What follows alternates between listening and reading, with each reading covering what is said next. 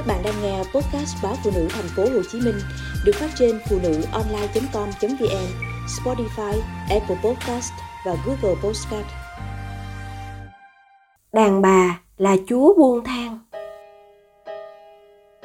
Sáng nay, Mai nhắn tin, cô than nhớ người mẹ mới mất, khóc suốt đêm sưng cả mắt. Rồi Mai kêu buồn vì má chồng đối đãi với bố ruột cô ấy khá tệ bố cô ấy đi cả trăm cây số lên thăm cháu. Một ly nước mát, bà xui gia cũng tiếc nỡ đành rót nước sôi ra cho uống. Thêm vài câu chuyện mẹ chồng nàng dâu muôn thuở trong nhà. Những nội dung ấy tôi từng nghe mai kể nhiều lần, qua chat và sau này là gọi điện. Vì mắt tôi dạo này yếu, hay rát và mờ, nên tôi hạn chế sử dụng điện thoại có việc gì thật sự cần kiếp mới cầm lấy máy. Thế mà mai dường như không hiểu điều ấy, cứ thường xuyên nã tin nhắn xuống, khiến tôi nửa ái ngại, nửa bực mình. Muốn hỏi một câu thẳng thừng rằng, có gì mới hơn không bạn? Chứ mấy cái vụ này, mỗi cây mỗi hoa, mỗi nhà mỗi cảnh, chúng mình đều có lạ gì đâu mà cứ phải tra tấn nhau hoài. Nào phải chi mỗi mình mai đứa em dâu của tôi cũng rất hay alo, chỉ để kể tội chồng ham nhậu nhạt bù khú. Lương thì ít, mà bữa cơm nào cũng chê bai ổng eo. Riết rồi, tôi luôn tìm cách né. Mỗi khi thấy số em hiện lên, chẳng phải vì không thương em đâu, mà cứ nghĩ xem, sau cả ngày dài mệt mỏi ở văn phòng, liệu tôi có đủ kiên nhẫn để lắng nghe hoặc động viên cô ấy bằng mấy lời dịu dàng ân cần tôi chơi thân với kỳ. Kỳ nhỏ hơn tôi vài tuổi, dáng đẹp, người xinh, hiện đang cặp bồ với sếp của cô ấy. Ở độ tuổi sắp xỉ tuổi hưu, ông sếp nọ hay phải đối diện với các thứ bệnh lặt vặt. Hôm qua, lão lại kêu tớ vô phòng riêng. Tưởng sao, vẫn bài ca ốm đau quen thuộc, hại hết cả người.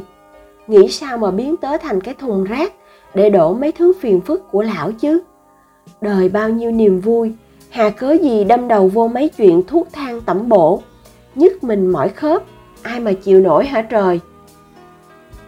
Kỳ khiến tôi nhớ tới người yêu thuở trước của mình. Anh còn trẻ, thế nhưng vẫn rất hay cảm cúm lạc vặt.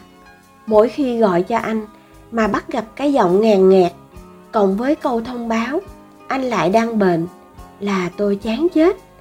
Muốn xỏ ngay một câu rằng anh có phải đàn ông không vậy? Sức khỏe như thế mà bày đặt có bồ, đúng là sỉ nhục phái mạnh. Từng có một lần, hai đứa vất vả lắm mới thu xếp được một chuyến du lịch gần gần. Thế mà ngay đợt đó, anh bị sốt nhẹ, chắc do nhiễm siêu vi.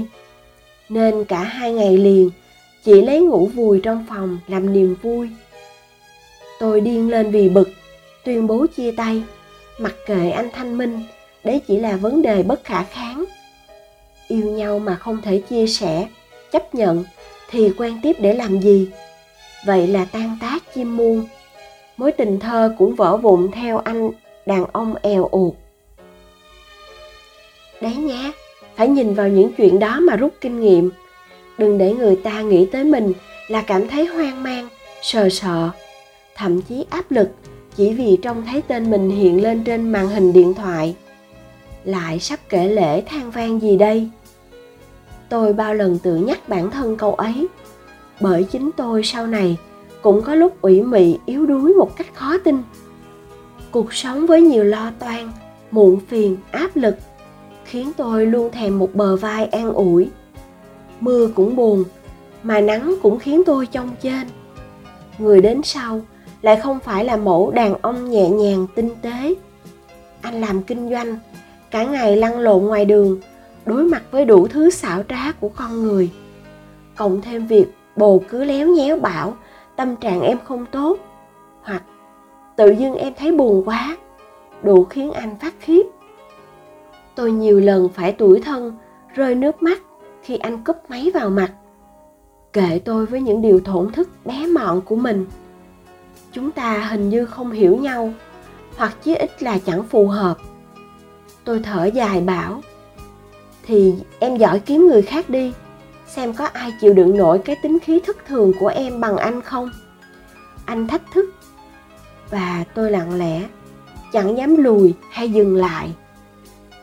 Ai nấy ngày càng đơn độc, rồi tự hoài nghi xem những mối quan hệ yêu đương hay bạn bè rốt cuộc mang lại điều gì. Nếu không phải là chia sẻ, anh chỉ đến bên em lúc buồn còn những ngày vui, anh về bên ai? Hay, em cô đơn quá trong cuộc tình đôi ta? Chẳng còn là cá biệt. Đâu đó có người kêu lên. Ai cũng có đủ những vấn đề rối rắm của họ rồi. Đừng san sẻ thêm. Chất chồng vô nữa khổ lắm. Hãy tự giải quyết các vướng mắc của bản thân. Kềm chế bớt. Đừng than vãn khóc lóc nữa, được không? Cuộc sống biết đâu nhờ thế mà tươi đẹp hơn hẳn chắc bạn thừa biết sức mạnh của nụ cười, của lạc quan, của hài hước vui vẻ chứ?